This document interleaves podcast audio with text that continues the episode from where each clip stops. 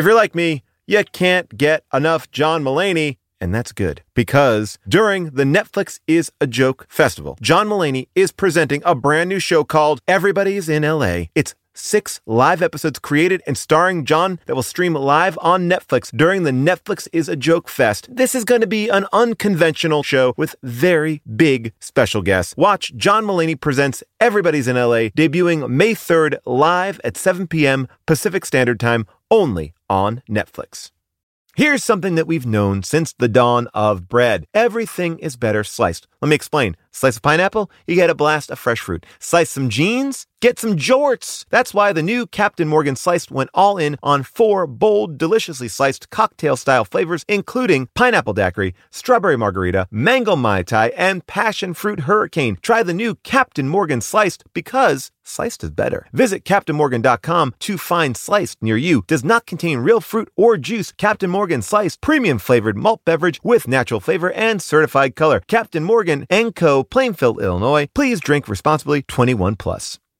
Hey, everybody. Just wanted to give you a quick heads up here. There's something we should all be doing. It's going to improve your life, make every day a little bit better. And that is eat more Reese's Peanut Butter Cups. Yes, think about it. All the gurus, all the coaches out there, they've never said the words, eat more Reese's. I mean, that combination of sweet chocolate and salty peanut butter. I mean, this is something that brings other people and ourselves joy. That's why there's 2 in a pack. Shop Reese's Peanut Butter Cups now at a store near you, found wherever candy is sold, and often in my pantry because I love these.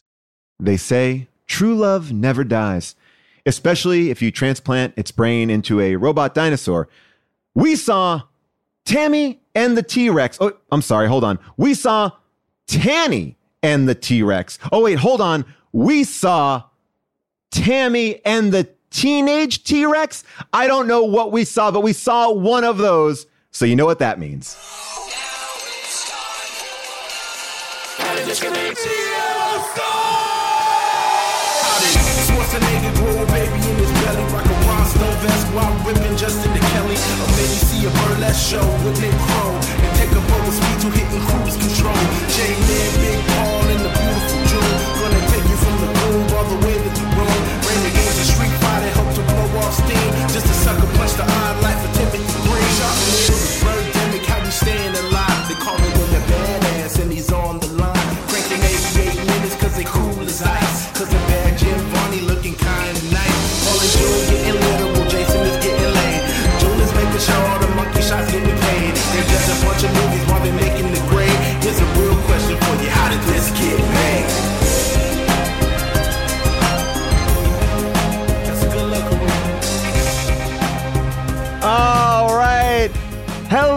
people of Earth, and welcome to a virtual How Did This Get Made live event.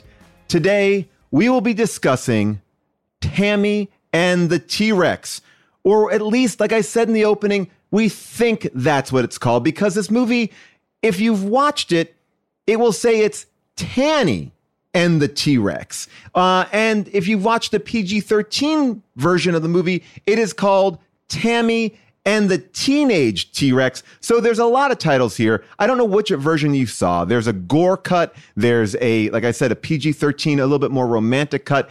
But the thing that you have to remember is the plot is the same in all of them. And what is the plot? Well, I'll tell you. Denise Richards is in love with Paul Walker, but yet her old boyfriend won't let her go. So he does what any old scorned boyfriend does. He takes her new boyfriend, Paul Walker, out to the animal park to let him be eaten alive by a lion. His body then is taken by a mad scientist, and his brain is taken out and put into the body of an animatronic dinosaur. That's the premise of this movie. Then the dinosaur has its revenge and continues its love story. It's complicated and it's amazing. And I am so excited that we are talking about this film, because this is like one of my favorite types of films, which is it knows it's insane, but at the same time, it is being incredibly insane. It's like they just knew a little bit of how insane they were. They didn't understand the full birth of it, I guess. To talk about this film, we have two amazing people, people who love gore, people who love dinosaurs. Please welcome my co-host, Mr. Jason Mantzoukas. Come on! What? I expect people at home shouting at their screens. I'm waiting for them to stop screaming. Paul? Yes. How are you? What's up, jerks?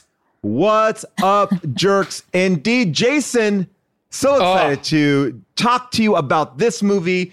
I mean, thoughts? Excuse me, Paul. Have you heard about it? Yeah. Hold on. Hold on for a minute, Paul. Excuse me. Oh, the tea is out. I got to steep that tea for all the tea heads. For all the tea heads, tell me what tea you're having in the chat.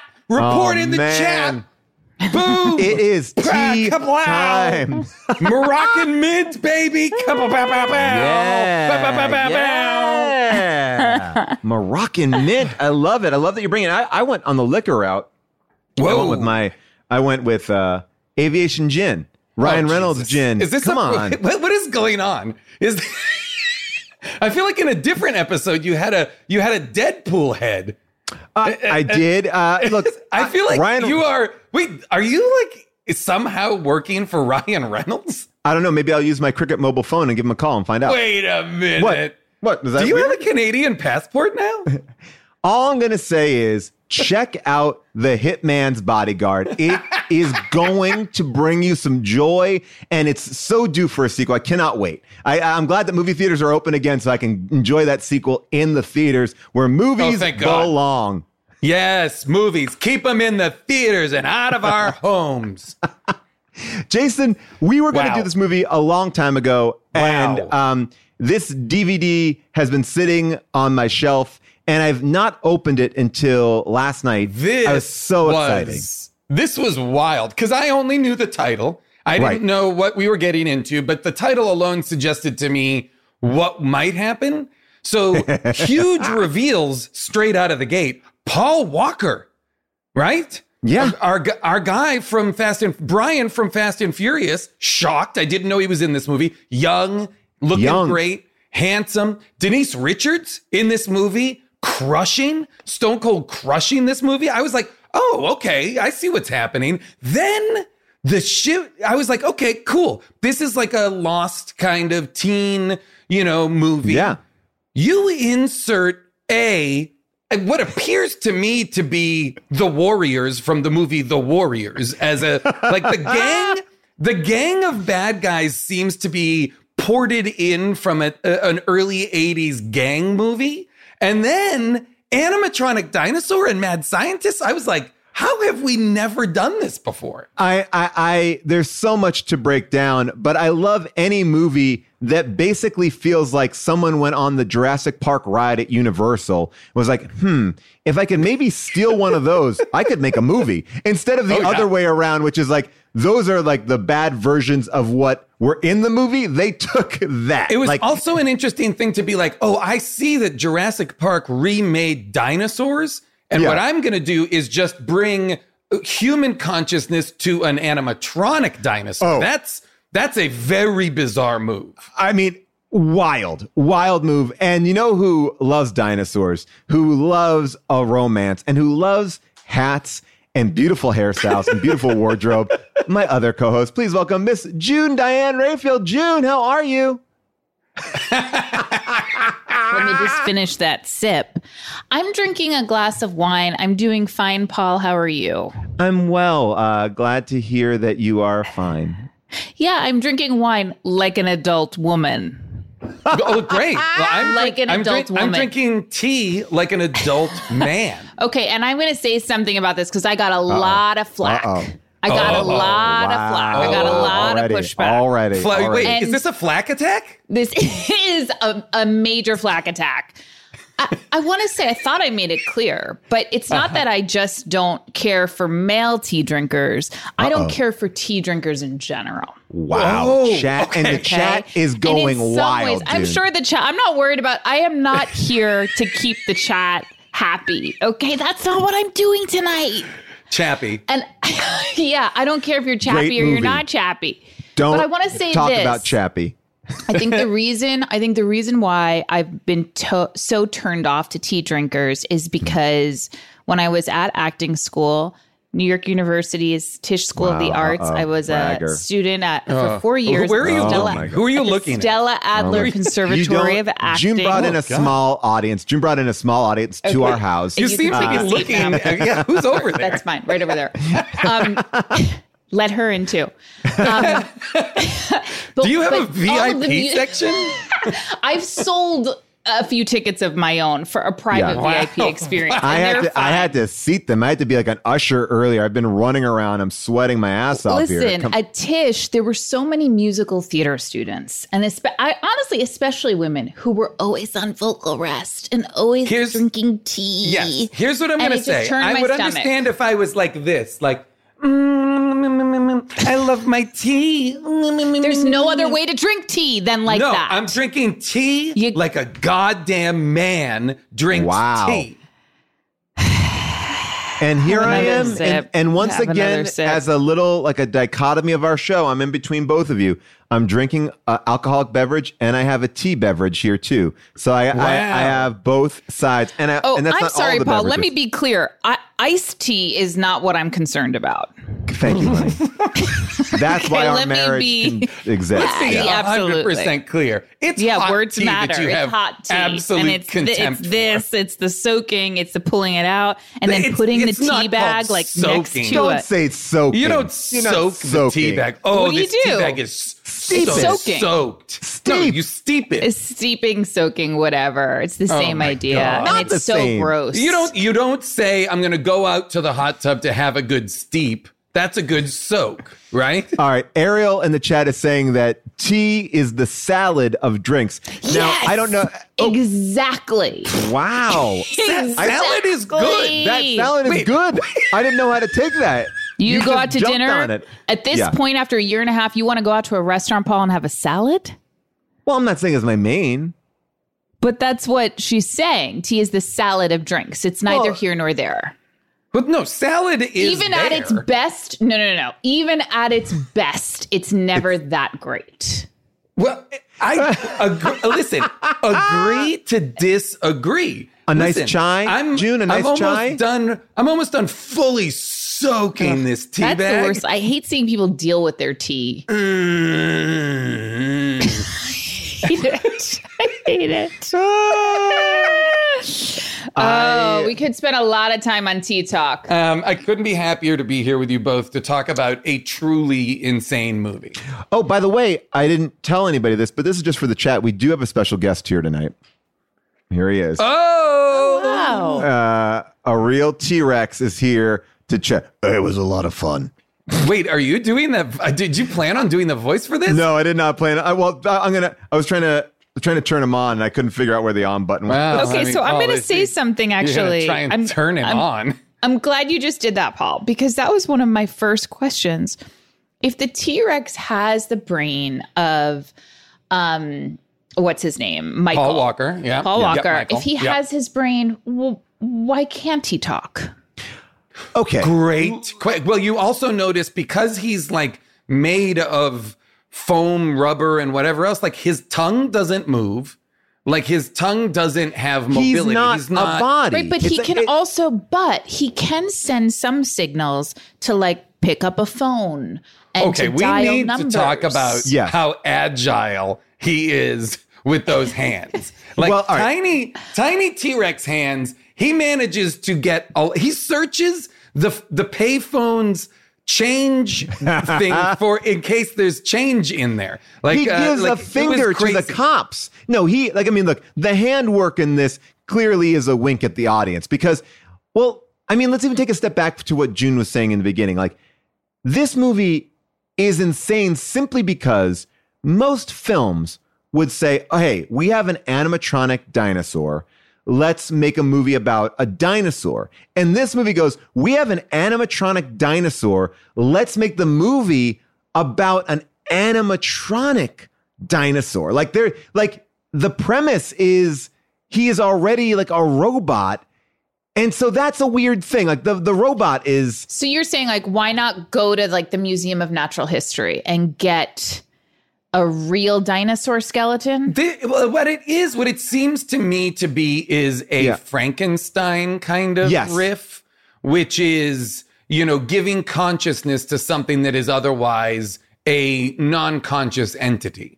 Right? Yeah. Right. Like the mad scientist seems to be very Dr. Frankenstein creating Frankenstein's monster, like it lives kind of thing. But what I couldn't understand, and I agree with you, June, like if he can roar, if he can make noises with his mouth, and go, why? Yes, that body, not that body. Actually, mostly not that body and not that body and not that body. Oh, my God. That scene is the scene where they're puppeting dead bodies in the window for him to thumbs up, thumbs down. It's one of the best things I've ever seen. Michael should choose his own body. You're right. Bring him over to the window. Mm-hmm. Michael, I love you. What do you think of this one? He's short, but he's big. You know what I mean, Mike? No. He's thinking. No. Yes. Too short. Well, you can't have everything, honey. Hurry up. He's gonna like this man. Michael, what about this one? He's a brother, Michael. He might like it. I mean, he's in the back of a tractor trailer. Anything not to see, because when we first meet the animatronic dinosaur, he is on like a platform that you would display in a museum or on a Jurassic Park the ride kind of a thing. And so you can't really ever see his feet. And when you do, it's almost better than the hands because it's so janky. But I guess I'm thinking about Frankenstein, and Frankenstein wasn't able to speak. Right. But you feel like at the end of this movie, you wanted the dinosaur to go like, love, or like try for something. Yeah, I agree. And it felt to me like, you know, if they'd allowed for him to grow even rudimentary speech capabilities. Yeah, it would have been cool. But we would have been robbed of the Denise Richards a game of charades? That is Michael's brain. Like which Michael's brain is inside you? That jump was wild. Oh, I get it. Sounds like the fingers. No. Rain. Sounds like rain. Rain, pain, brain, name, brain. Sounds like brain. What brain? Michael, brain. Michael, brain. You have Michael's brain? By the way, also a complicated game of charades. Like I feel like he was going like rhymes with like getting to brain. It just seemed too like just say I'm Michael. Yeah. I'm Michael. He starts with more specificity. He points. He eats the yellow flower Michael did. Then he points to her. He points to the bracelet that Michael gave her and says and points to himself. Bracelet himself. And she says, Michael gave this to me, Michael. And then he does charades. By the way, you were right there. This movie takes place in 36 hours. So I will also say that maybe Denise Richards' character was just still in shock and having a traumatic moment because ultimately she goes to like whatever dance that is before the boy is even buried, like in the ground. Oh, yeah. Like it was like she's pulling herself up by her bootstraps, like instantaneously. She's like, well, I guess I got to go to the dance. I mean, even though my boyfriend was murdered. There's so little. No, it's not stakes, but kind of so many insane things happen in and around these characters, specifically Denise Richards, obviously, but in front of all these other people, inclusive of Billy, the bad guy, who again seems to be 36 and in charge of a group of gang kids from a New York 1980s movie. He's basically out there being like, he's being dragged away by police screaming, I'm gonna kill you. I'm gonna kill you. And I'm gonna murder you. And the police are like, everybody is like There are nothing matters. Like, no. Paul Walker gets dropped in a wildlife sanctuary, is mauled by a lion, and by the way, Denise Richards scene is terrific and terrifying. Like, it is horrific scary. Because I saw a lot of like janky special effects in this movie, and I loved them all, like the flat body, everything like that. But when that person had their head rolling up the flat body, I didn't like that. I mean, it was amazing. But when that lion had his head, or in his mouth, I was like, I don't know how they did this, because that looks fucking real. Well, when they cut to Paul Walker in the hospital, he is without a mark on him. Not a scratch. He has a black eye. A slight black and blue. That's from the fight. That's from the nut-grabbing fight. That's not. I don't even think that's not from a lion. We have to talk about the nut grabbing fight as well, or the dick grabbing fight. I'm not sure what they. I'm not sure if they were grabbing dicks, nuts, or the whole package. But that scene made no sense to me. I've never seen anything like that in my life. I've never seen any. Is that a thing? Like simultaneous? That's what I asked. That's what I wrote. Not that long. Look. What do you mean not that long, Paul? What do you mean not that long? What do you mean not that long? Well, you guys have been in fights, you might grab a guy's dick. You might grab a guy's dick in a fight, but only for a second or two. Yeah, you're not like doing like you're not twisting it. But I'm saying like in a fight, you might want to take a cheap shot at someone's junk, but it's a cheap shot. Sure. They kind of had their hands like they were like I've got my hand on something now. I'm twisting it. I'm turning it, and then the reveal at the end that Paul Walker goes, I was wearing a cup. So Paul Walker was acting that whole time? And then the other guy must have just been grabbing the cup and thinking that those were balls? Not noticed that he was grabbing hard plastic? I mean, I've worn a cup. I'm wearing one right now, and it's very hard. Right? If let's say I'm grabbing a guy's nuts right here, right? And even if he's grabbing mine, yeah. This hand right here. Yeah. Boom. Yeah. Yeah. Boom. Well, but Jason, you are in the head. You're in so much pain that I feel like you've forgotten about other options. I mean, the thing that I would do, honestly, Jason, is someone's grabbing me in the nuts and I'm grabbing them in the nuts. I would just let go of those nuts. Why? Okay. In the hopes that they would let go. No, June, you can't give up. Like, they are in a suicide pact. It's a standoff. If you let go, you're admitting weakness. Well, I mean, like... I don't know. They both look like they were in so much pain. I think what I didn't like about it was it felt like they were going to do it until something popped. And that, to me, is what... Like, this movie, there's a lot of pops and there's a lot of splurts. And I was like, are we starting there? Because they really were like twisted. Like, it's like, it was they were winding things. It up. Yeah, it was like a grab, they were locked on. It was as if, like the Vulcan nerve pinch it was as if it seemed as if they both knew an actual move in fights.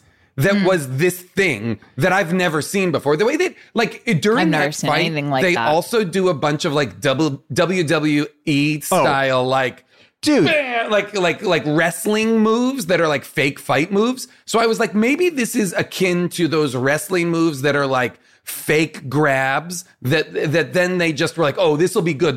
It'll be a standoff of crotch grab. I will say... I was compelled by it. It was fascinating. And there's so much. This is the thing about the movie. There's so much that's so strange. And granted, I did not watch a lot of the scenes, as Paul said. I can't do that gore. I don't want to see it. It's not for me. But I'm turning my head on the crotch grab. Oh, I was surprised actually there because I was looking to Paul. I watched many of the scenes just watching Paul watch them. And... you were more horrified than I've ever seen you. Yeah, because... You were pretty shocked and had trouble watching a couple of those really gory scenes. I did, and I'll tell you why. It was too long, and the gory scene that I had trouble with was the autopsy scene. Like, I didn't like going into the head. I didn't like the head being open like that. Agree. I didn't like... here's what I didn't like about it. Because I want to back up a full step. Yeah. That was not an autopsy scene. because an autopsy is done on a corpse. Paul Walker is alive when they cut his head off. Oh, he keeps waking up and being like, whatever, I can't remember what, forgive me, Denise Richards' name is. Oh, Tammy. Tammy. And he says, Tammy? Tammy? Oh. And then they give him a shot. They give him a shot. He passes out. Then he wakes up again and he's like, where am I? And then the woman, the sidekick to the mad scientist, the woman who is like his muscle, I think, just punches Paul Walker back into unconsciousness. They start to drill into his head. He wakes up again. She punches him again. And then they drill with a drill from home. Oof. They drill his head off. He is alive. It's not an autopsy. Yeah, and the brain, because the brain needs to be alive. And there's, Speaking of the brain being alive, though, so he's not able to speak as a dinosaur. But then there's some sort of, at this point in time, there's a computer program that is able to get his voice at the end of the movie. Spoiler alert. Because Denise Richards at the very end, after the dinosaur's been killed, is able to take his brain and attach it to a video camera. Yes. So a video camera that's attached to the brain can output. That's in her room. In a bowl. I thought it was in like Tupperware. It would be in like a lab. It is in a teenager's bedroom. And like there's no top to that bowl. It's just out in the air. That bubbling bowl. Loose and brain. I guess what I'm really worried about in that scene, and again, we're jumping all over and we're hitting all the big beats, but when that brain ejaculates, like the explosion that goes on there. It was pretty, like, that also upset me. Like, that, I felt like, does that happen all the time? Does she make his brain explode like that all the time? Because it doesn't seem good. Well, it sparks. It sparks stuff. Like, when he comes while she's doing a sexy striptease, again, upstairs in her teenage bedroom while her parents are downstairs. But her parents seem to know that this is going on. Yes, the brain sparks and is like fits, but it's in water. So doesn't that seem to say, like, is the brain in danger of electrocuting itself? Like, I'm also concerned who let her be in charge of. Well, I guess we can't let the brain go back to drunk Guardian. I mean, he can't control that. Uncle Bob, control the brain. I mean, Uncle Bob had some issues. I mean, there's so much here. I want to almost, if you would let me, go back to the very beginning when we open up on a dance scene to a song that I have the lyrics here for. Oh my God, I need to talk about that scene. This song. Avril Halley, obviously she picked this movie, but what she did was a real such a favor, which is she wrote down all the lyrics to the song Dinosaur Man. So I have them. We can kind of go through there, but as we're talking through it, maybe we can just play the clip of Denise Richards dancing in this opening here, where she is. This is clip 11. I do want to say that my first note was that I thought this song was awesome. I was like, it made me really excited for this movie. How awesome this song is. Sorry, go ahead. Well, yeah, so here it is. We'll just see. Go! Go Panthers! Go! Go! Go Panthers! Go! Go Panthers! Go! Go! Go Panthers! Dinosaur Man, your T-Rex on the loose. I'm coming out to get you. I'm gonna cook your goose. I'm a dinosaur man, a prehistoric dude, king of the jungle. All right, and I have more of the lyrics here. It's like, you know, king of the jungle coming after you. I'm a T-Rex on the prowl, a reptile on the move. You better watch your step. I'm coming after you. Dinosaur music inside my brain. Sometimes I feel like I'm going insane. I feel the rumble. I feel the roar. Dance to the music of the dinosaur. And I'm going to ask you this. Was that music diegetic? Were they dancing to that song, or was that song scoring their dancing? Okay. No, I think that I don't think it was diegetic. My question is, what is this? What is this activity? Like, are they cheerleaders? Are they on a dance team? What are they preparing for? And when do they actually perform that routine? So no, they are not part of a dance squad. This is an after school club for women whose boyfriends will eventually be put inside a computer. And this is for them to practice their striptease so they can keep a healthy relationship until they find a proper body. So all that, like, it's kind of like a club or something like that. My assumption was that this was cheer practice because they seem to be in high school and Paul Walker seems to be wearing football clothes when they have their interaction directly after this. Mm-hmm. You know, like they seem to be all in high school, and Billy and the Warriors seem to be in their 40s. Today's podcast is brought to you by Squarespace. I love Squarespace. I'm in the middle of trying to balance my business life and my real life. This work-life balance, it's tough, but Squarespace has been helping me by giving me the tools to reach my goals and have time to celebrate. That's right. Squarespace is the all-in-one website platform for entrepreneurs to stand out and succeed online. With the guided design system of Squarespace Blueprint, you can select from curated layouts to styling options, optimized for every device. Get your website discovered fast with integrated optimized SEO tools. Plus, make checkout easy for customers with easy-to-use payment tools. You can accept credit cards, PayPal, Apple Pay. Plus, with Squarespace AI, you can explain what your site is about. You choose your tone and enter what you need to get auto-generated perfect text. Anyway, I love Squarespace. I've been building sites with them from the beginning. And when I launched my book, I said I'm doing it all myself on Squarespace, and I'm very pleased with it. Head to squarespace.com for a free trial, and when you're ready to launch, go to squarespace.com/bonkers to save 10% off your first purchase of a website or domain.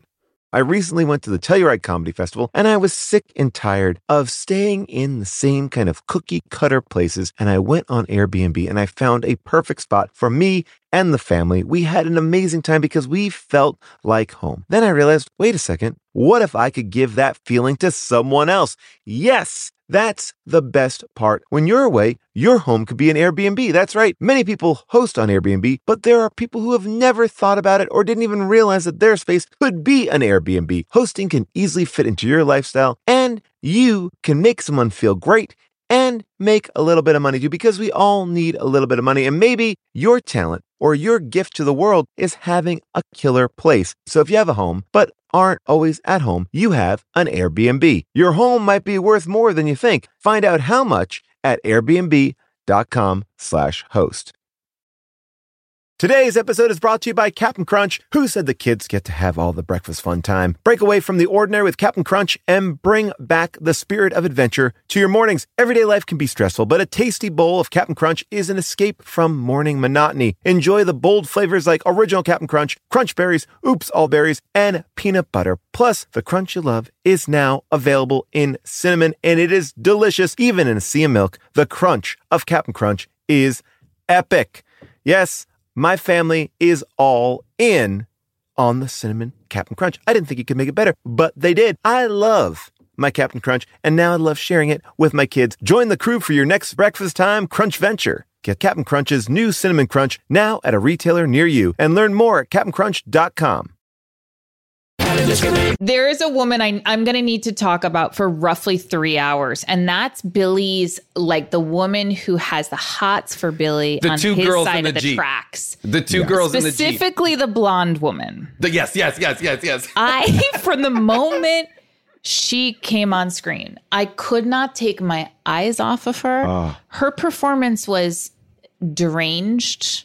Yes. It was she's unwell. The most interesting character in the movie. I could not take my eyes off of her. She was going for it on a level. I learned things. I said to myself, June, don't hold back.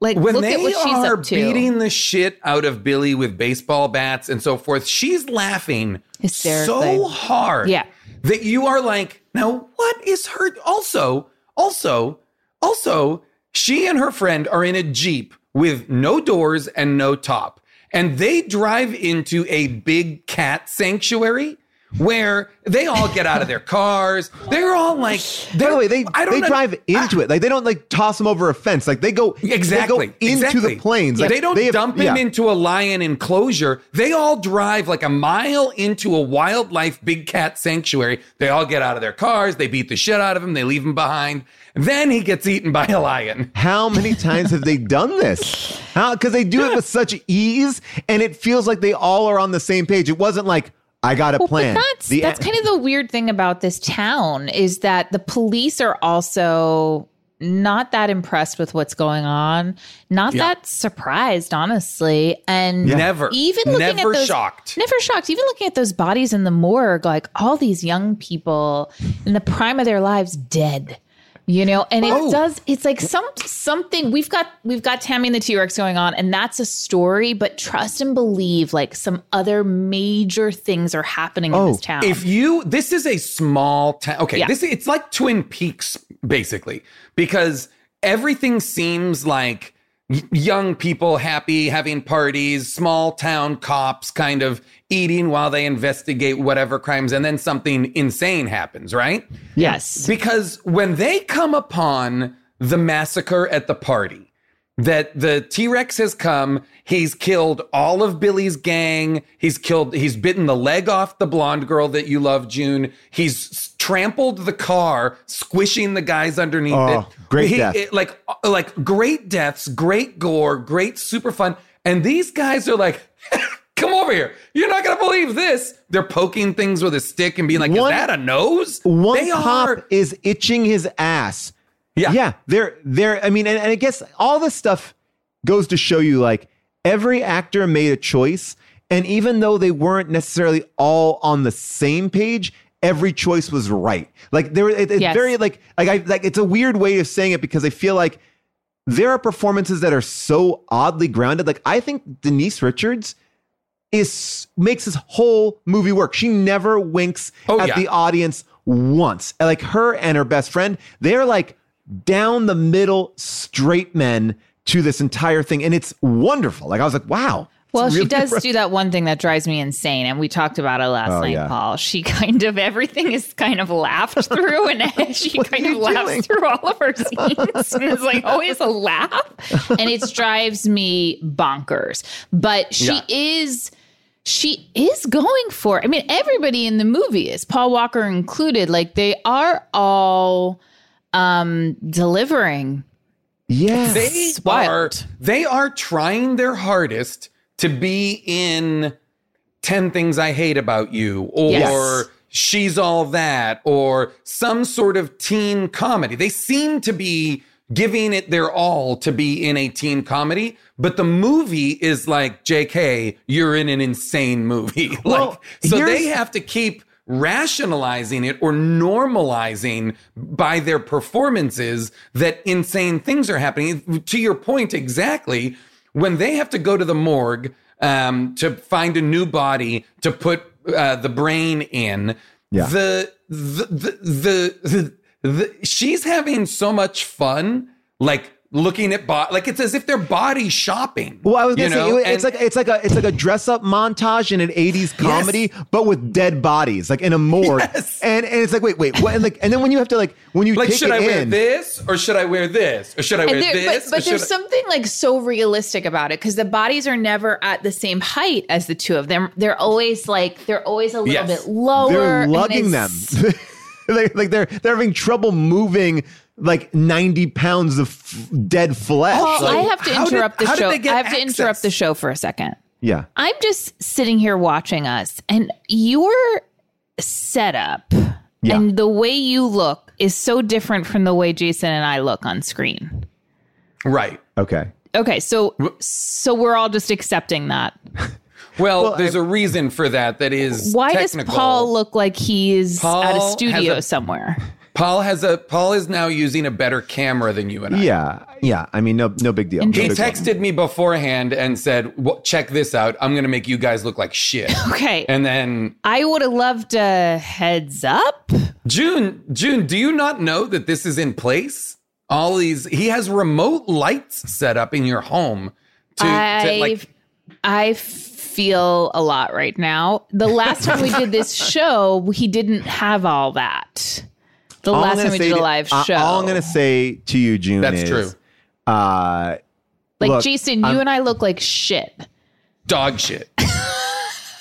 We look like dog shit. We and literally forgive look me, like... You are so beautiful, and I love you, but we look like literal dog shit. You're a beautiful shit. Man, well, and you look horrible, and I do too. Dog shit. Wow. Yeah. Right? Wow. You know what? We're going to have to talk about this offline because this is fine. Let's move on with the show. It's just we got to talk about it. This is crazy. This can't be how we move forward. And if it's if people want to send us cameras so that we can look better, they need to do so. I don't understand. Jason, I know where Paul is in our home, by the way, and it looks like you're in like a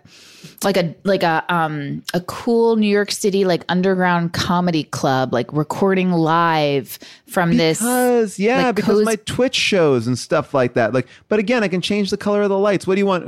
You know what? For you, sweetheart, I'll give you whatever color you want. What do you want, sweetheart? I don't like the way he's calling you sweetheart. Sweetheart, tell me what lights you like, babe. Yeah, I'll give you whatever color you want. No, you look great. I'm happy for you. Let's talk about the opening of this movie because I don't want to get even too far away from this. Very rarely do you see a film where every character name is put in the beginning. Like it was like the opening of Gilligan's Island here in the beginning of this movie. Like every character has a name. And did you guys both see the part where it says Tanny? I mean, everyone. I don't know if everyone sees Tanny, but yeah, it is boldly front and center. Tanny. Denise Richards is Tanny. What do you think that's about? Like, how does that make it through every iteration of this movie getting released, etc.? How do they? Apparently, according to the limited research that I have from Nate Kiley, who did an amazing job, that the person who did all the titling didn't watch the film and misheard Tammy as Tanny, but Tammy is a name. Tanny is not. Neither is a name you said at the beginning of the show, Tawny. Oh, that is also yes. Although I guess Tawny Catane was a person, so Tawny is maybe a name. Yeah, maybe Tanny. I'm not sure. It's fun. It's weird that it made it through. I can see a typo happening, but I guess maybe this is such a low budget thing. They were like, well, it's in there now. We can't go back. I mean, low budget, Jason. This is a $1 million movie. I mean, $1 million. It's not super low budget. Is there a world in which, because it went by pretty quickly. Now, full disclaimer, minutes. I did have an edible the beginning of the movie.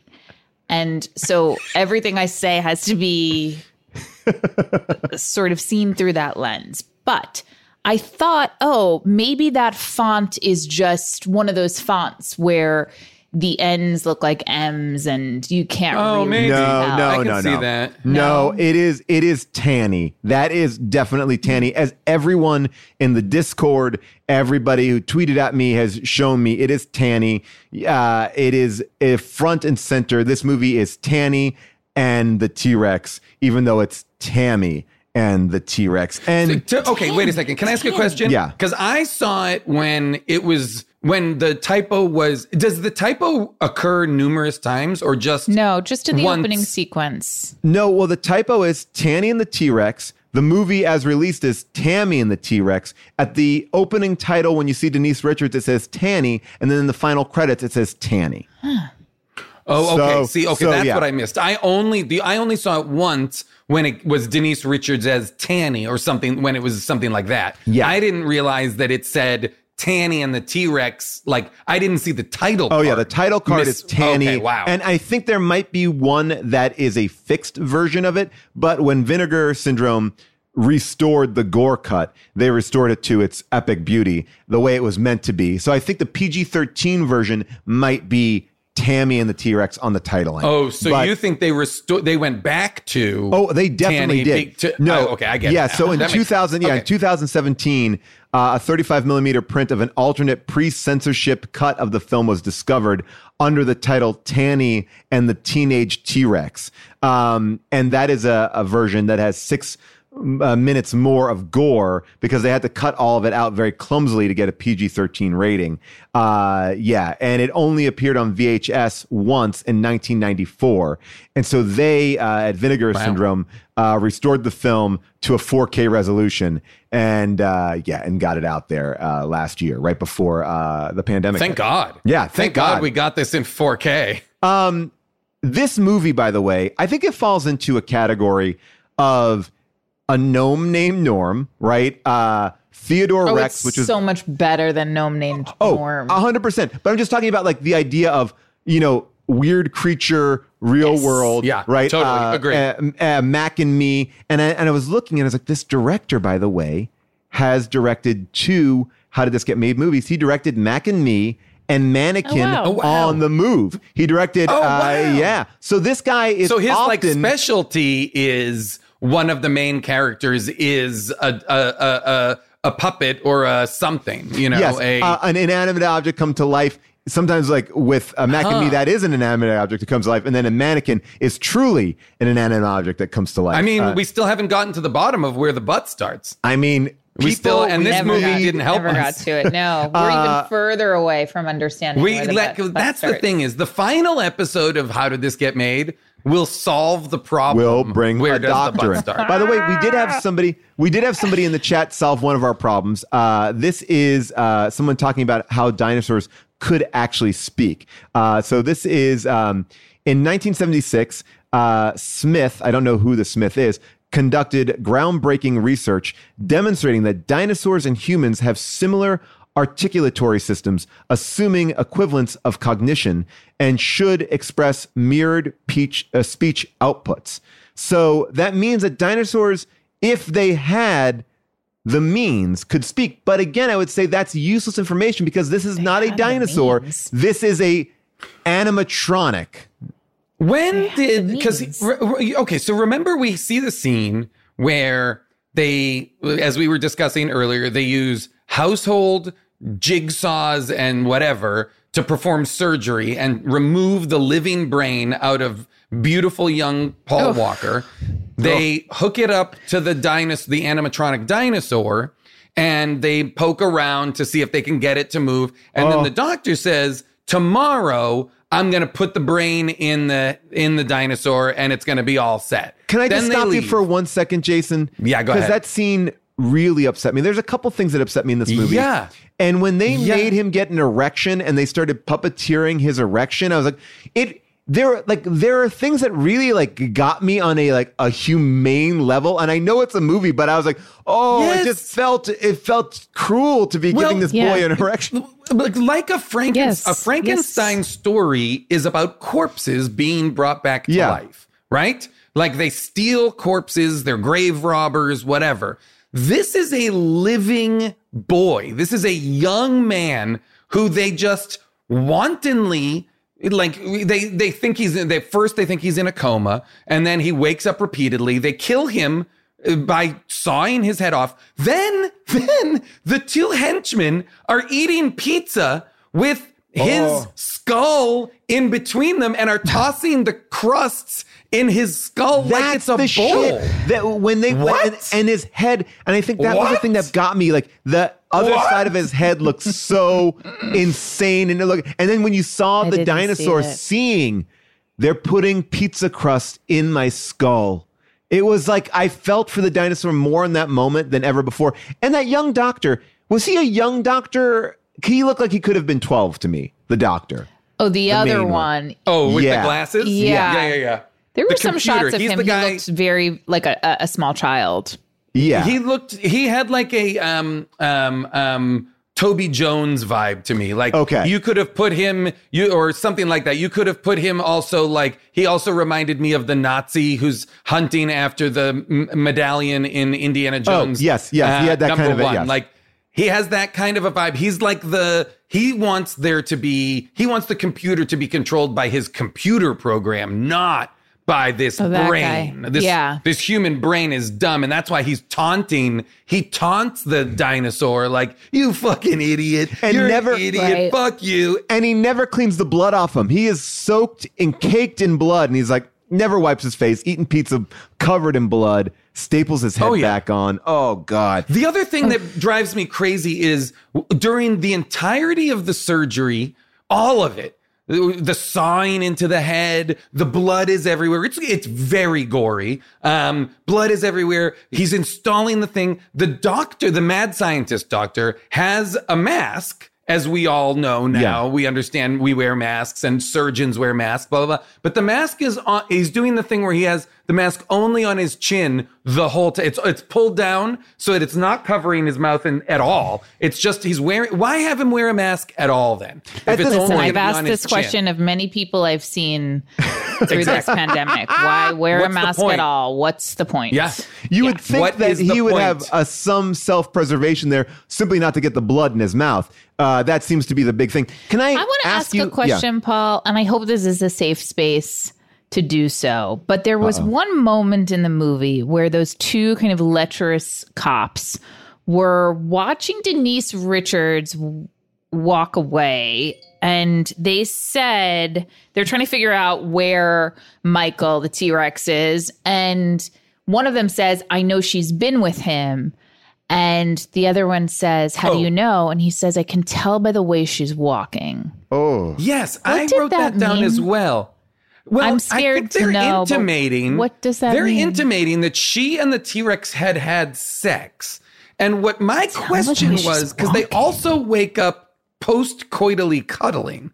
My question was, have they been hooking up? Have Tammy and the T-Rex been hooking up? Well, then it goes back to the question of, and I had a question about this, and I think it's all going to tie together. When they are in the morgue and they are looking at the bodies, her friend pulls down the sheets and she looks and she's like, ooh, not that one. But it seems like her friend is like, no, that's a good dick. And she's like, no, that's not a good dick. And I couldn't quite understand. Like, my thought is the friend is like, it's a big dick. And she's like, I don't like, it's too big.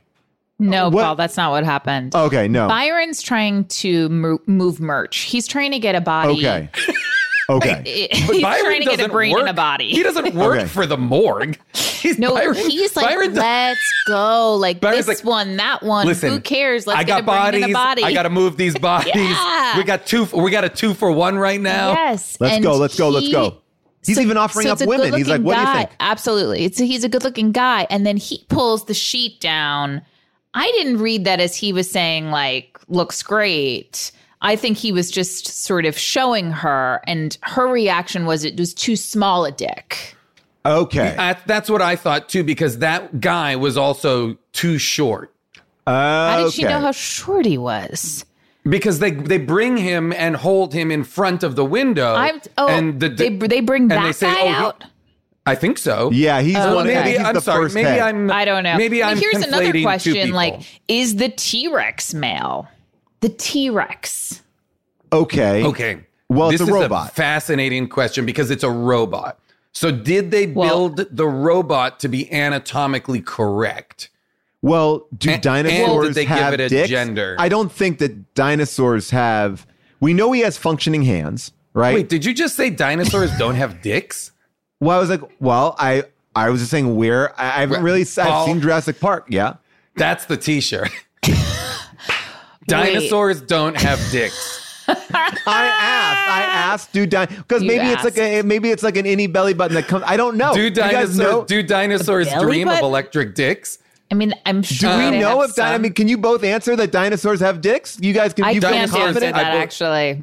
I'm willing to say yes. Dinosaurs have dicks for procreation. Some dinosaurs have dicks. So you're saying that Jurassic Park is whitewashing dinosaur culture by not having like dicks out, like they're like Bruce Banner when he transforms into the Hulk. Well, like, I don't know if they're whitewashing it because I think they're dick washing it. I think those dicks are washed. All right, here's what the chat is saying. The chat is saying at least the oldest dinosaurs most likely had penises of some form, although the shape and size unknown. It does seem like dinosaurs mostly reproduced through mounting. Yeah. Similar to animals today, but they were likely some exceptions due to defenses such as spikes or bony plates. That's what I'm saying. Like, let's get to the bottom of this thing. I don't know what they're doing. I don't know. Listen, yeah, I don't know either. I mean, they laid eggs, so I don't know. Yeah, most birds don't have penises. And dinosaurs are basically birds. Male birds but and crocodiles have a penis. Dinosaurs are not birds. Dinosaurs they are. Some dinosaurs are birds, Jason. Some dinosaurs are, of course. But male birds, not all dinosaurs. Male birds and crocodiles have a penis that emerges from the cloaca to deliver sperm. Dinosaur like sex must. I believe it's cloaca. Cloaca, got it. Dinosaur sex must have followed an insert tab A into slot B game plan. This is like the shape of water. The Guillermo del Toro movie. Okay, well, go back to what you said, June. I think what they're intimating the cops is that she is walking funny because she just had a night of hardcore fucking. With a Tyrannosaurus, with a 12-foot Tyrannosaurus Rex. When was she walking funny though? Was she walking funny? I don't think so. I feel like there were some lines that might have been improvised here. Look, there's no secret of this movie. They had 2 weeks to write the film, and the director is very open to saying that we really just asked people on the day, is there anything better we can say or do in this movie? And people just came up with their own stuff, and that's what kind of made it in. Because let me ask you this. Yeah. Mm-hmm. Why not just have Paul Walker's character die? Right? Sure. He dies.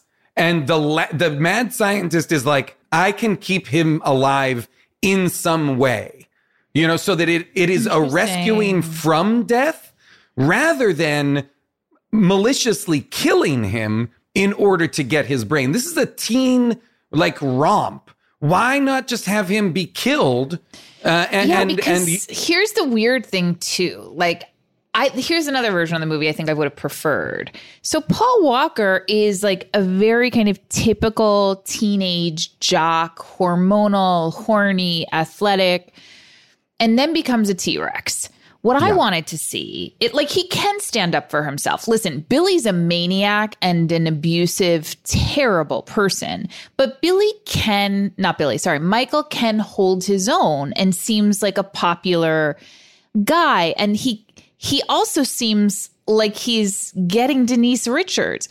A better movie to me would have been making Michael a nerdy, kind of shy, bookworm who then becomes a fucking T-Rex. Yes. Like who gets beaten up instead of being able to hold his own with Billy. You know, they're at a standoff when they have the nut grab. Instead of that, why not have Billy kick his ass? He gets, down in the dirt. Like, he is thoroughly dismissed. But then he turns into the dinosaur and can get revenge. It seems like... Right. It doesn't make it... Like, narratively, this movie is needlessly complicated for the kind of movie it is. But at the same time, totally. I have no questions. Like, at the same time... I agree. Like, listen, the other movie I would have liked to have seen out of this movie was a movie about Byron the friend and his dad. His dad, the sheriff. I was like, I want to know what's gone on here. Oh, to your point earlier, June, about... when the cops say she's walking funny and the presumption that they had sex, when Byron shows up to the barn where they are, he comes in and he says, are you decent? Right? He says, are you decent in there? Which is, again, something you say when you presume people might be naked in there from doing, sex. I say that every time I go into a barn. For multiple purposes. Check. Like, we know that that's where people, like horses might be getting it on, cows, pigs. So I always knock and say, are you decent? So what would it take for a horse to be decent and or not decent? That penis would be in or out. Like, it's an innie or an outie. Like they can shoot out too. Wait, horse penises are in or out? We gotta do a download on how penises work. No. They shoot out. There's a thing that I had horses growing up. Let me tell you this. I saw our dog's penis the other day out, and I never want to see that again. No. It was the first time I've seen it, and we can move on. But I will say this: talking about uncomfortable things, I turned to June last night and I said, I feel like this is the first time I've watched a movie and felt old, because when I watched Denise Richards and Paul Walker kiss, it felt like too much for me. I was like, ooh, these are too young. I don't want to see, like, I shouldn't be looking at like 12-year-olds kissing or 14-year-olds or whatever. Well, that's how I felt when she was doing the strip tease at the end. Yeah. Because I was like, the weird juxtaposition of the fact that she drives home, says hey to her parents, everything's great. She goes upstairs, she turns on the camera, and then it's like she's doing a striptease for a brain in a bowl in her childhood bedroom. And I was like, now what the fuck is going on? This is absolutely wild. What this, like, again, the movie makes choices that are so bizarrely left field in what would normally be like, they would have, in the normal version of this movie, they would have found a body to put his head in, and at the end of his brain in, and at the end of the movie, she is now on a date with the new person that contains his brain, and they get to be together. Yeah. Well, I mean, and there's so many things I want to break down. I also want to just talk about the way that this boy, the boyfriend, runs the town. This boy and his friends just storm the house, like do a home invasion on Tammy's family. And they're nothing like, what? Nothing is scarier to me than like a group of teens running in.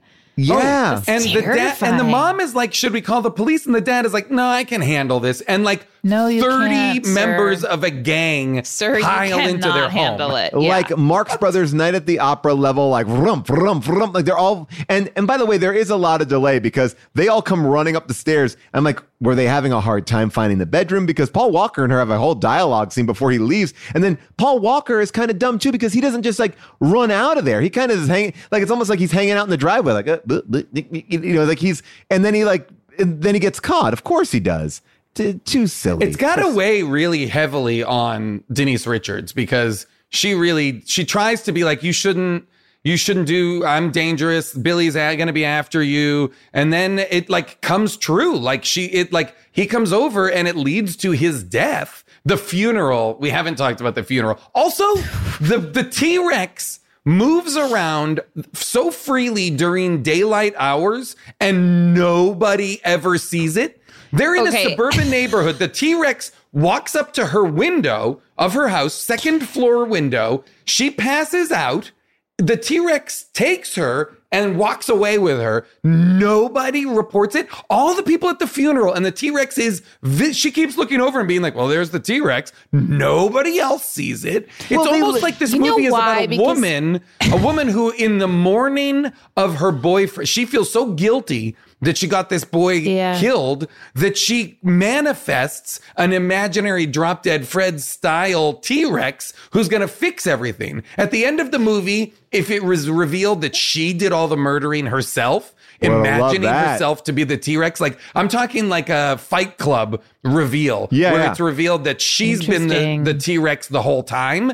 And she's just been getting vengeance on the people who killed Michael. Better movie.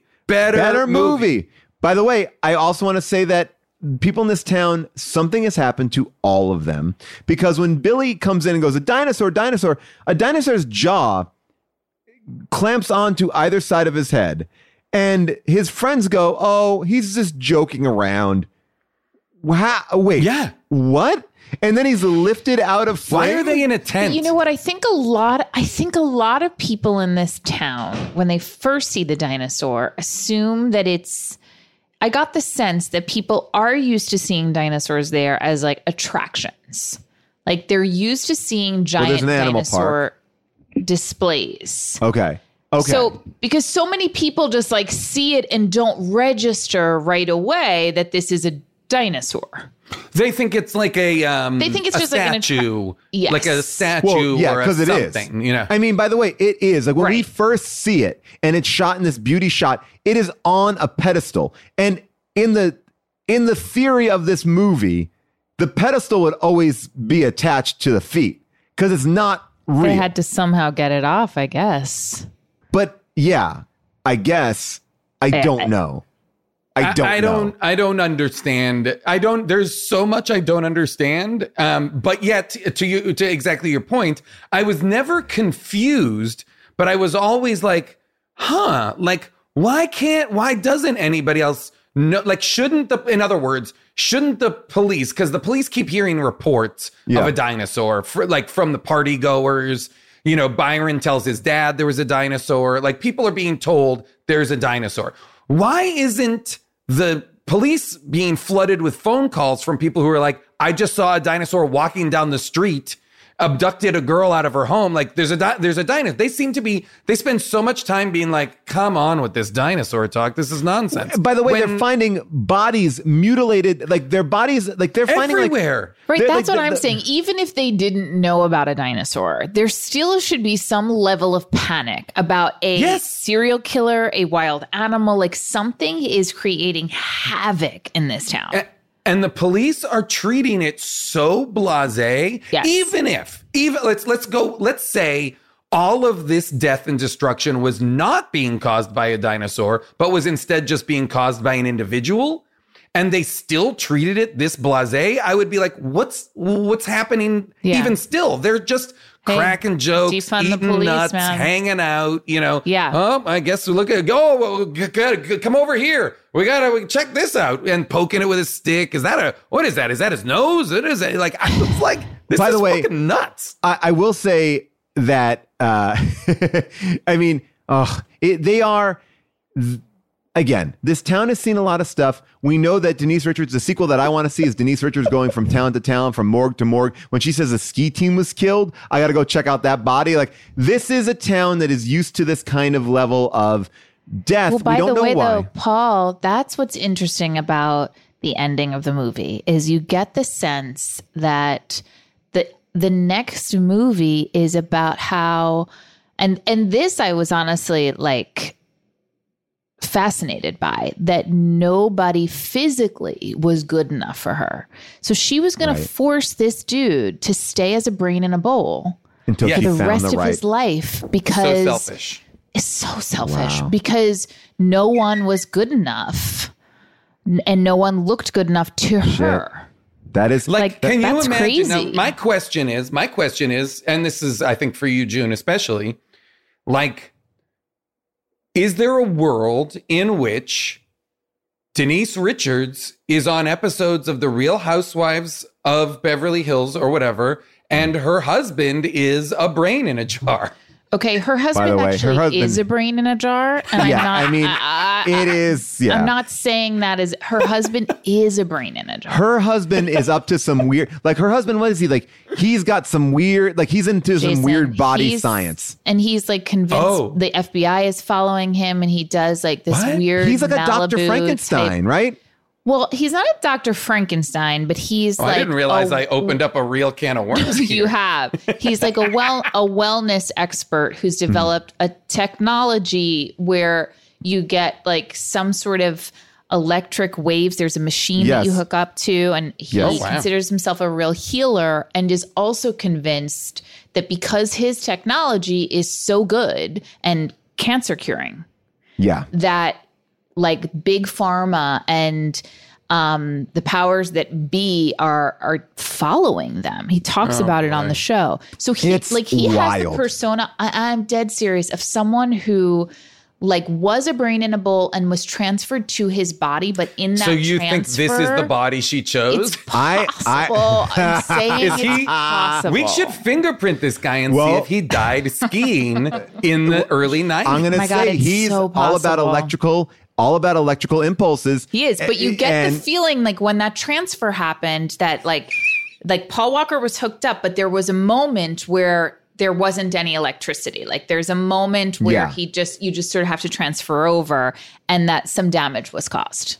Okay. All right. Okay. I can see that. Okay. I want to say three words and just get your reactions to them. I'm good, right? Wait, what is it? when that guy is having sex with the girl and he keeps on yelling, "I'm good, right? I'm good, right? I'm good, right?" I was like, that was one of the most shocking and disturbing. I was like, what is one of the best choices, one of the best lines? But you know what? It was a psyche of a character. Yes. It totally explains why he's such a bully, because he's so insecure. It was the best piece of writing. That film should be nominated on that line alone. Like, it was, "I'm good, right? I'm good, right?" It was so, I've never seen that in any movie. I've never, like, it was so revealing. It was so honest. It was so crazy. It was a lot. The other scene that was very kind of emotionally revealing, much like that one was when the T-Rex watches his own funeral and cries tears down his T-Rex face. Like water leaking out down the rubber T-Rex face. How? Let me ask you this. It's an animatronic T-Rex. Yeah, where are those tears coming from? Where is that? What liquid is that? Did they install tear ducts in the T-Rex? Like, how does that work? The T-Rex also laughs at jokes, looks at itself in a mirror, uses a handheld mirror to look at itself. Like, when he kills the little scientist and the pizza guy runs away and blah, blah, blah, he picks up a mirror and looks at himself to be like, what am I? Like, what am I? I am curious. A T-Rex. Let's check it out. And then he uses a payphone. It is the and then leaves the roar. He dusts Byron's shoulders off. Like, he has such easy manipulatable hand. Dexterity. Thank you. Is exactly what I was looking for. It's very strange. Sorry, all right, I just noticed I wrote a bunch of those things down. I want to say this, and I want to get to the audience questions, and I know we're all over the place, but I want to say this.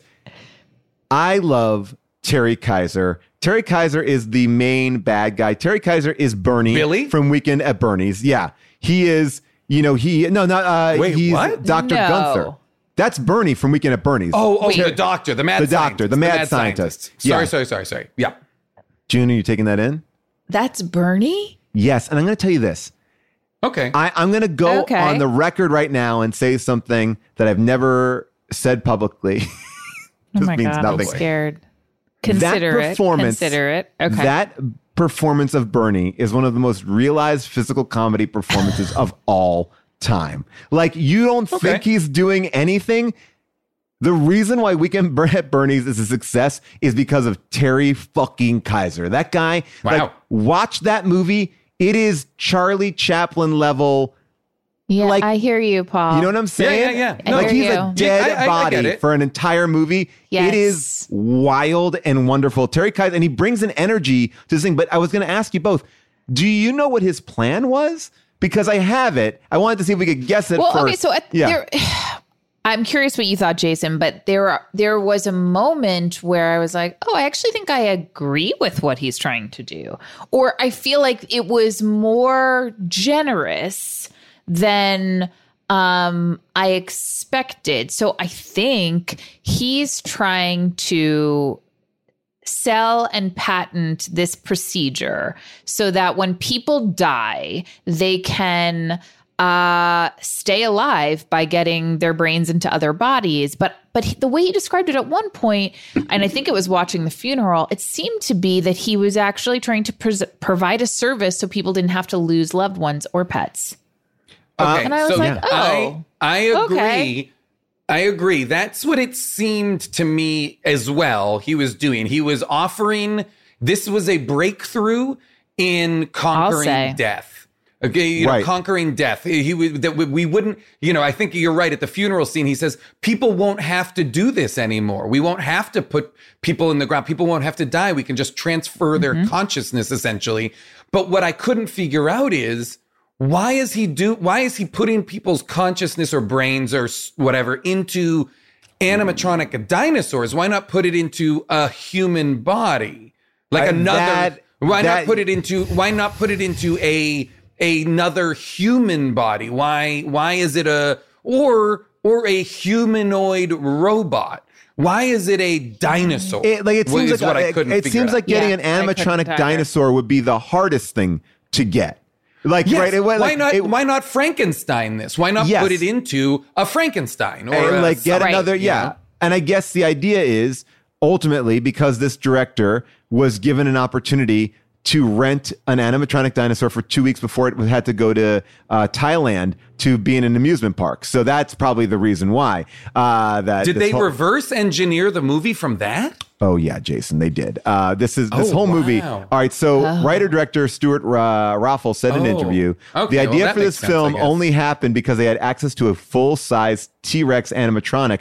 A guy came to him who owned theaters in South America and said he had a T-Rex that was going to a park in Texas. The eyes worked, the arms moved, the head moved.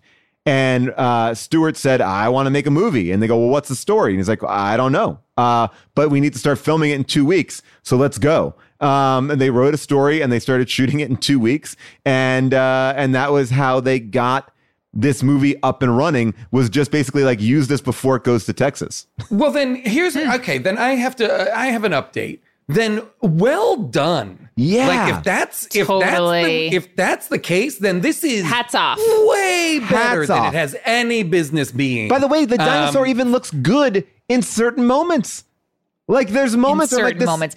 I mean, listen, if I know there's a T-Rex, I want to see it like running, and I want to see it being more of a T-Rex. And I thought there were limitations. The gut rips were pretty great. We never saw that in Jurassic Park. People just getting their guts ripped out. I loved that shot where he tears the guy and then it frames down and he's holding his guts and intestines. I loved that. That stuff was funny. Like, they played it for good. This movie is funny. They played it for good. Here's what I'll say. The movie is...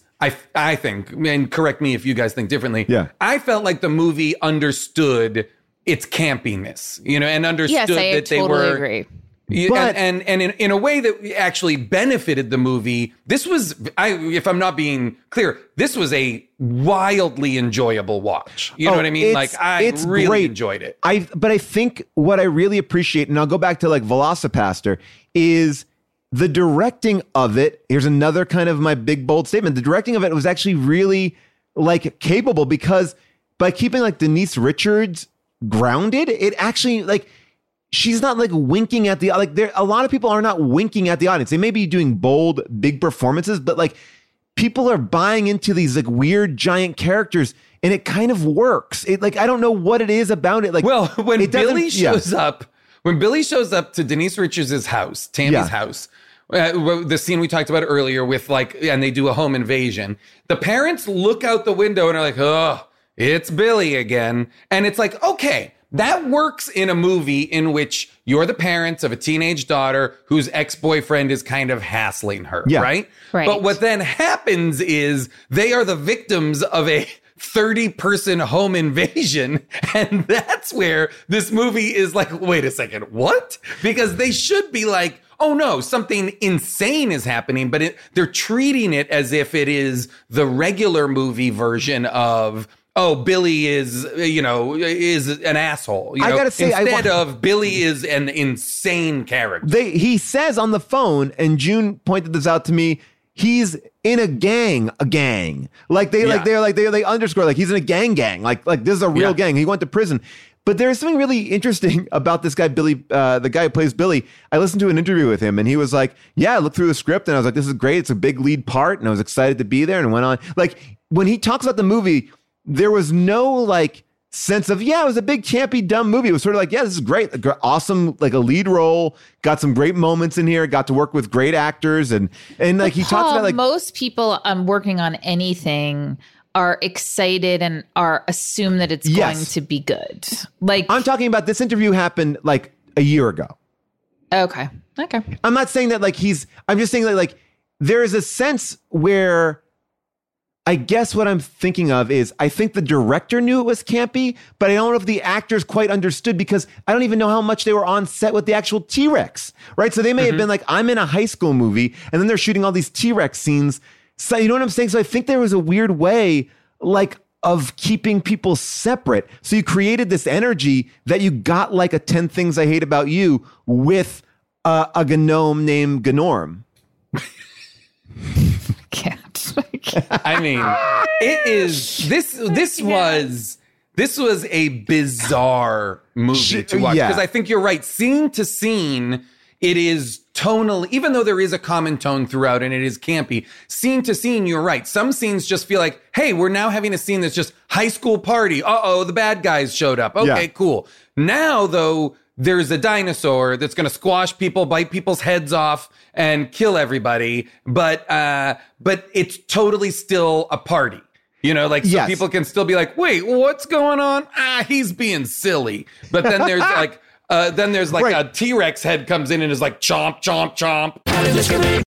Today's show is brought to you by BetterHelp. You know, there are things that we need to get off our chest. Maybe someone in your life, a loved one, is driving you crazy, but they don't mean to be driving you crazy. And you want to vent and you want to get it out, but you just don't want to drop it on them because you're not really mad at them. Maybe you're mad at yourself. Because we all have these things that set off our stressors, right? We keep them bottled up and they start to affect us and we start to then affect other people because our energy is off. Therapy is a safe space to get things off your chest and figure out how to work through whatever is weighing you down. If you're thinking about starting therapy, give BetterHelp a try. It's entirely online, designed to be convenient, flexible, and suited to your schedule. You fill out a questionnaire, you get matched, and then guess what?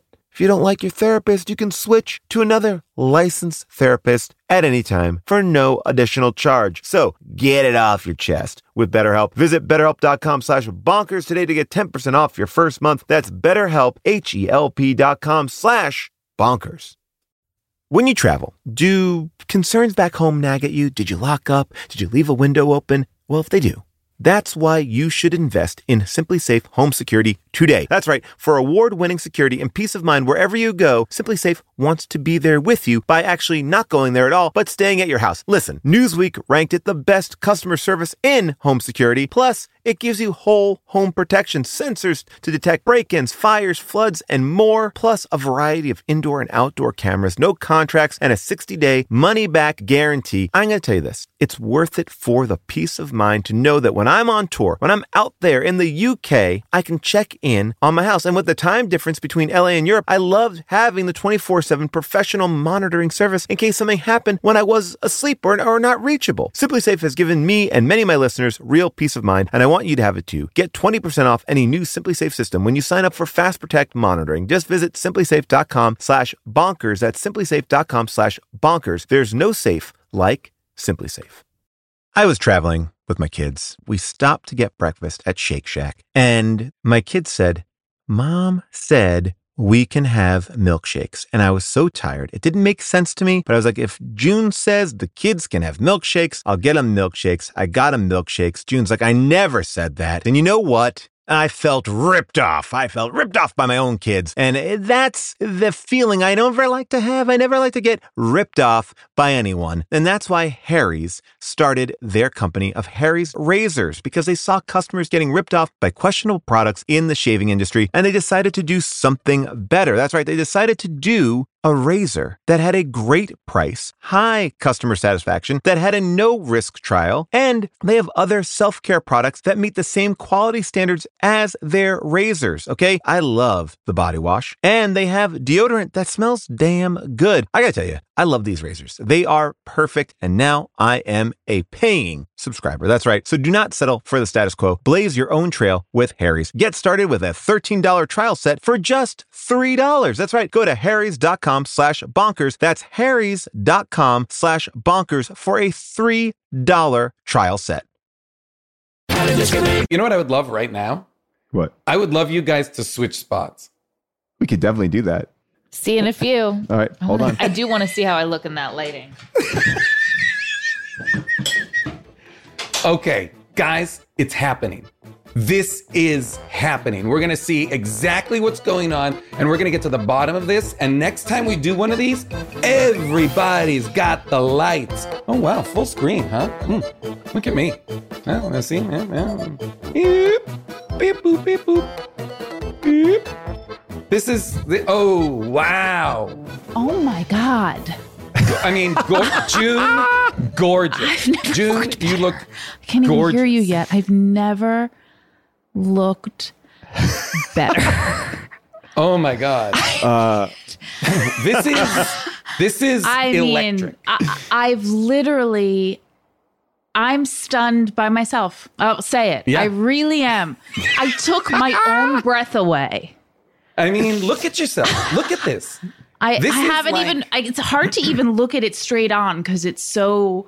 And you see how I lined up my eye line there so you can kind of look. I just saw in the chat, June, that the screen grab of this now is going to be next month's Vogue cover. Wow. I mean, it should be.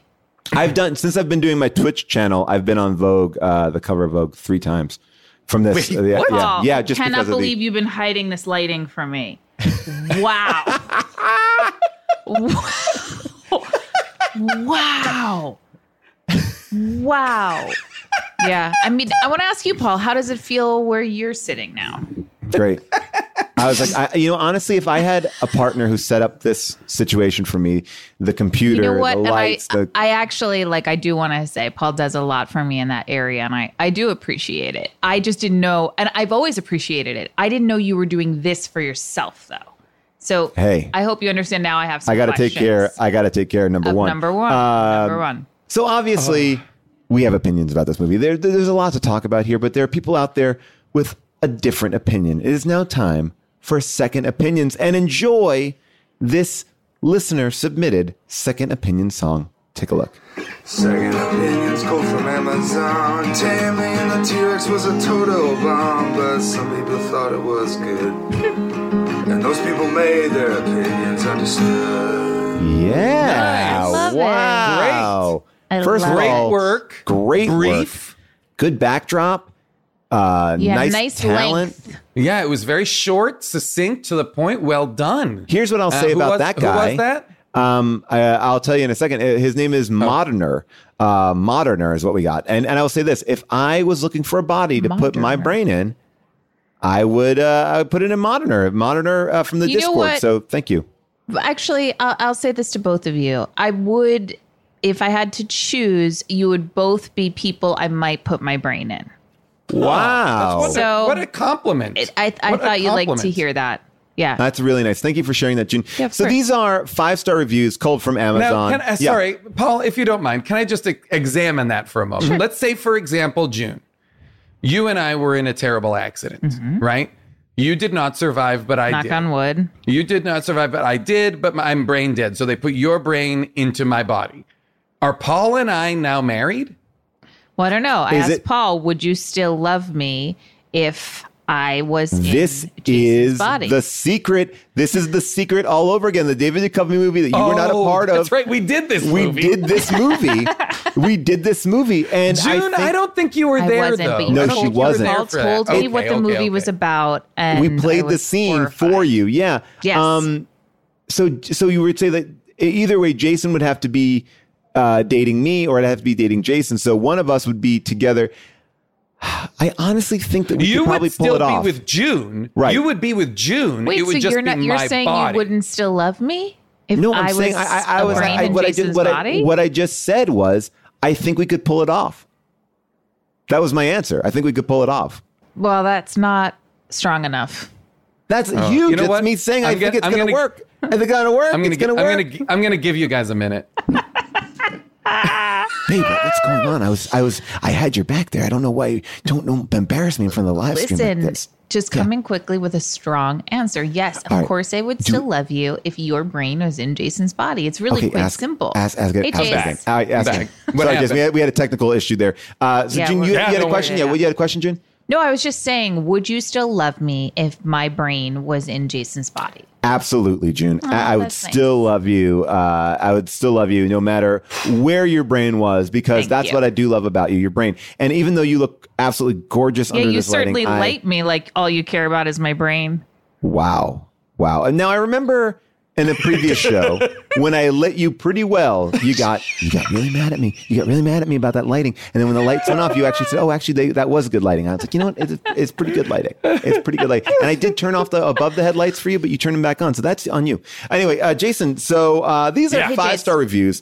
Cold from Amazon.com. 4.5 out of 5 stars. There are 216 total reviews. 71% are 5-star reviews. 2% are 1-star. Let's have Jason and June on the screen so they can react to these as well.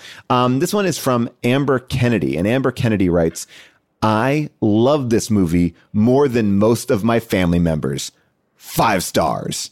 which I thought was like an interesting way of couching it. Like, you got to have the right audience here. This is not going to be for the whole family.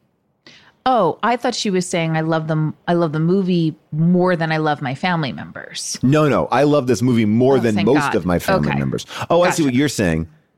Oh, wait, maybe you're right. I think that is what this right. Reviewer is. Oh, wow. Not more than my most. I think this reviewer is saying I would choose I've given to the keep choice. This movie and allow my family to die. By the way, Amber Kennedy, I hope you don't get that wish, but I appreciate the sentiment. That is probably one of the best 5-star reviews we've gotten. I'm sorry I misinterpreted it. This is from just a random Amazon customer. The title is Best Movie I've Ever Seen. And it is, this is simply the review. Jurassic Park wants what this movie has. 5 stars. Which is what? Oh, romance. There's no romance in Jurassic Park. Yeah. That's the other thing I wanted to mention is they do the thing that Jurassic Park does too, which is that they have the T-Rex's footsteps cause like earthquakey kind of thing. So wouldn't everybody in town be like, there's an earthquake? You know, that was the other thing. Like, everybody kept being like, anyway, go on. Look, they roll up a body in this movie. They roll up a body like a fruit roll-up. They roll up a body. They roll up that flattened body. I laughed so hard when they rolled up. They kept calling him by his name. He's that jacked guy. Yeah. It's like, oh, Ron. Oh, by the way. And they roll him up like a newspaper they're going to deliver. I got to talk about Ron for a second. So Ron is this guy who is... This whole crew, the whole scientist crew is wild. And this guy is like basically like a bodybuilder. He's like in a crop top or tank tee or whatever he's in. It's like more chest than anything. And Terry Kaiser was also in another movie that we did, Mannequin 2 on the Move, which directed by the same guy. And he also has henchmen in the same crop top. You can see it here. So that's from Mannequin 2 on the Move. And this is from from this. So he basically... I don't know if it's a Terry Kaiser choice or a director's choice. I love this choice. I love it. I love that his henchman always wants bodybuilder like thugs with him at all time. Really, really solid. And then this final review is from Justin Palmer. And Justin Palmer writes this. Saw this movie when I was really young, but always thought I dreamt it up. Men's crop tops and T-Rexes have haunted me since I was a child. Very excited to tell my therapist it's a real movie and not something I imagined. 5 stars. The title, reassuring. Oh my God. And this is kind of the same thing that we found with the Peanut Butter Solution, which is people are traumatized. If you see this at an early age, you know, this could get into your psyche in a weird, bad way.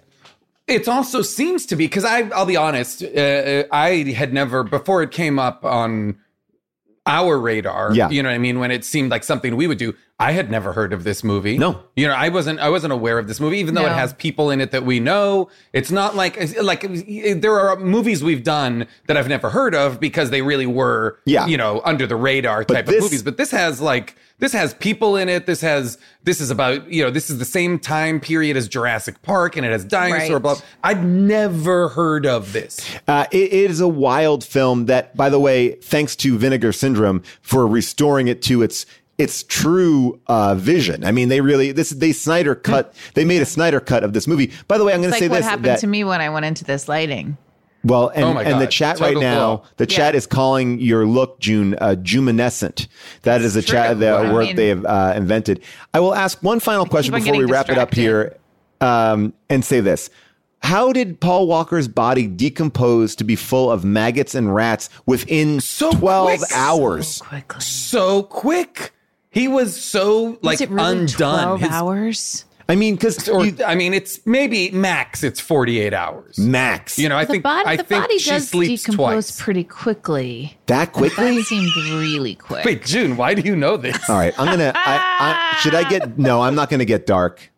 No, man, Don't get June dark. Knows where I'm gonna go. There's no. I think the reason is because they wanted. I've been close to the situation. You have time. I think they wanted to have the gory thing. I think they wanted to have maggots and rats and for her, Denise Richards, to be like scared and whatever. Let me tell you this. This is how the movie should have been. We got to put his brain back in his body. And then they do it. But then he comes back and he's all fucked up like that. They did not they didn't like okay it. Like there was some. Now he's got like a zombie body. Yeah. Great. Right. And you know, by the way, with this light, with that lighting, it really works. That joke wouldn't have worked on my beautiful lighting there, because it could never look like a zombie there. And again, you heard my T-Rex impression. Now you've seen my zombie impression. This is a big, big show for me. I appreciate everyone coming out tonight. This has been so great to do these live shows. We love doing them. Hopefully we'll be able to do this live around the country once again. But in the meantime, we may come back and do another one of these if you want that. And but more importantly, you can find us in different places all over right now. Jason, June, you want to tell anybody where they can find you?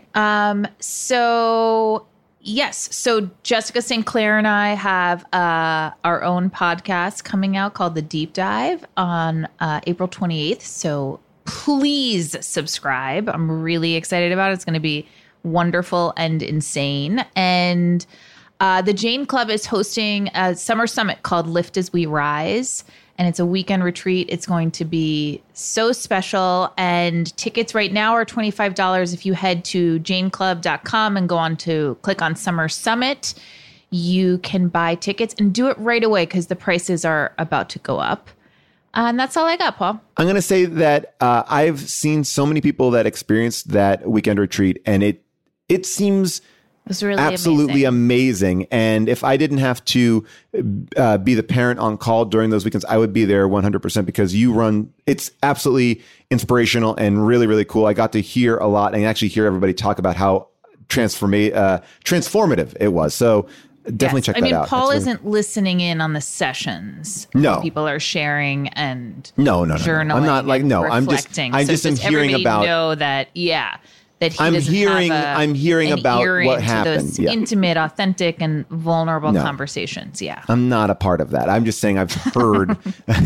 I'm not outside of the door with the children with a cup up trying to hear it all. Jason, what do you got?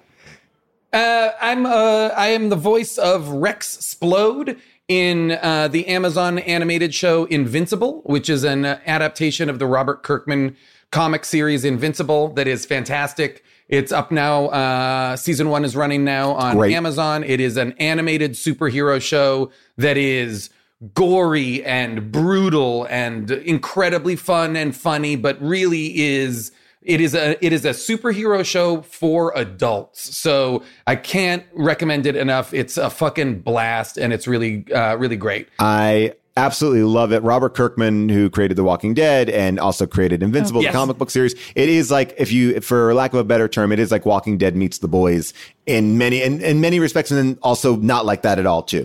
It's just great. It's a great superhero story. It's great superhero storytelling, but it's also all about what it is to be a human being inside of because the consequences of their actions they have to deal with throughout the series, and that's what's different as opposed to other superhero shows. And then I will also, just because it's Kirkman, I'll recommend his comic right now.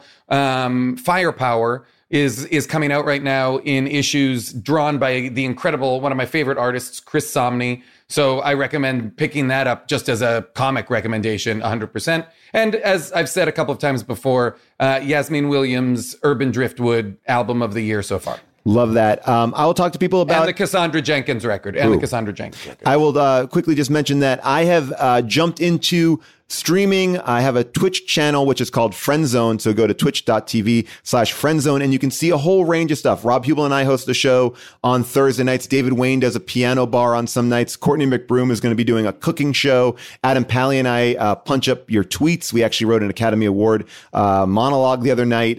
Julian Villard and I do a show where we make a song of your life. There's a bunch of fun shows. We do a focus group with like real comedians. Jason and I have gone on there to do like some live Quar chats. And there's Unspooled Live, and we also have Screen Test, which is a game show on there. So we have a bunch of fun stuff, all free, all on Twitch. You don't need to do anything different. It's just like YouTube, just twitch.tv/friendzone, and check out all the good stuff there. Watch all the recaps on my YouTube.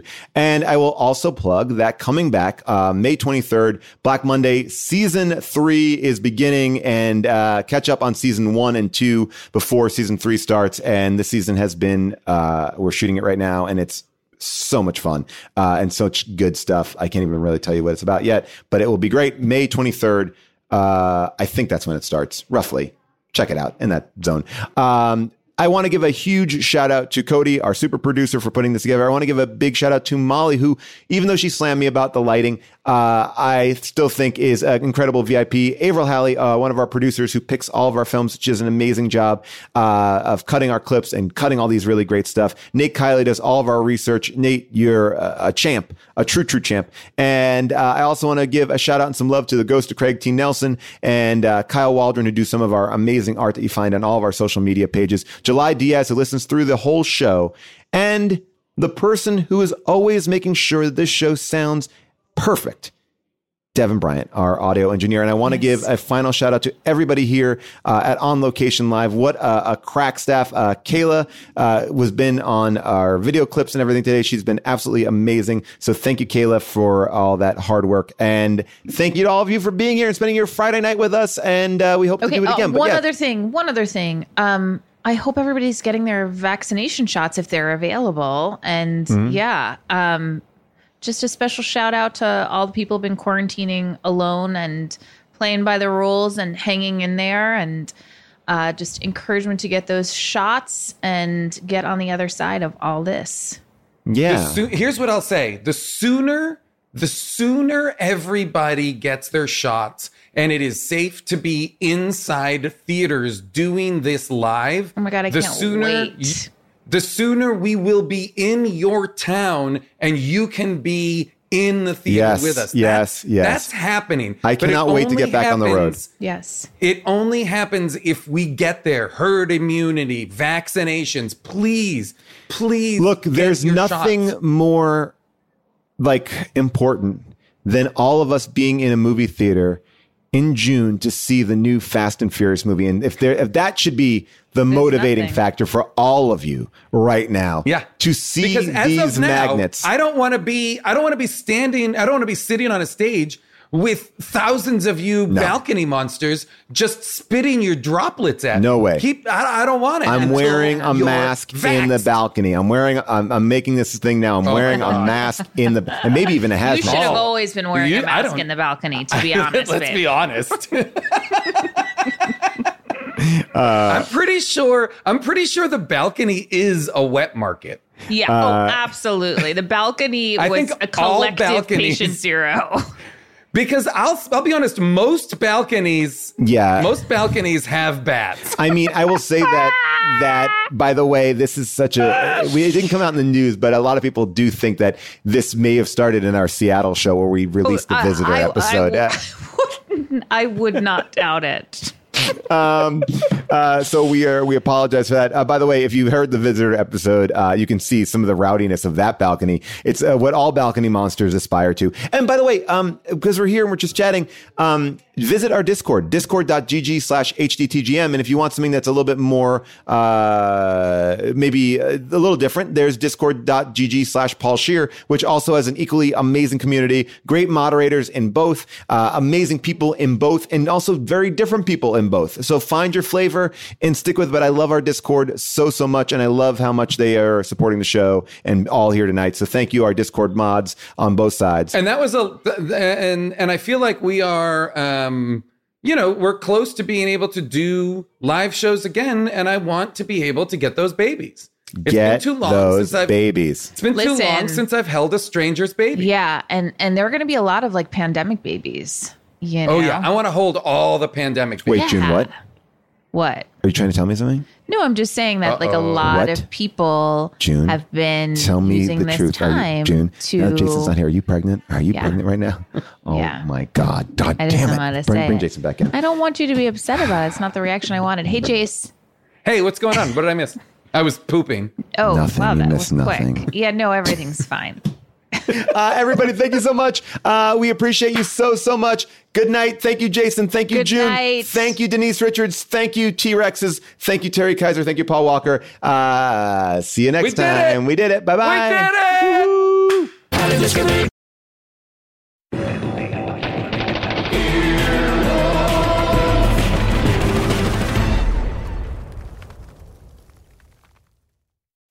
When you need need mealtime inspiration, it's worth shopping Kroger, where you'll find over 30,000 mouth-watering choices that excite your inner foodie. And no matter what tasty choice you make, you'll enjoy our everyday low prices, plus extra ways to save, like digital coupons worth over $600 each week. You can also save up to $1 off per gallon at the pump with fuel points. More savings and more inspiring flavors make shopping Kroger worth it every time. Kroger, fresh for everyone. Fuel restrictions apply.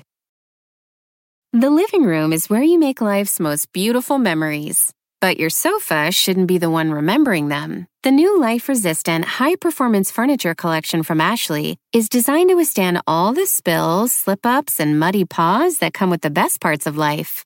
Ashley high-performance sofas and recliners are soft, on-trend, and easy to clean. Shop the high-performance furniture in-store or online at ashley.com. Ashley, for the love of home.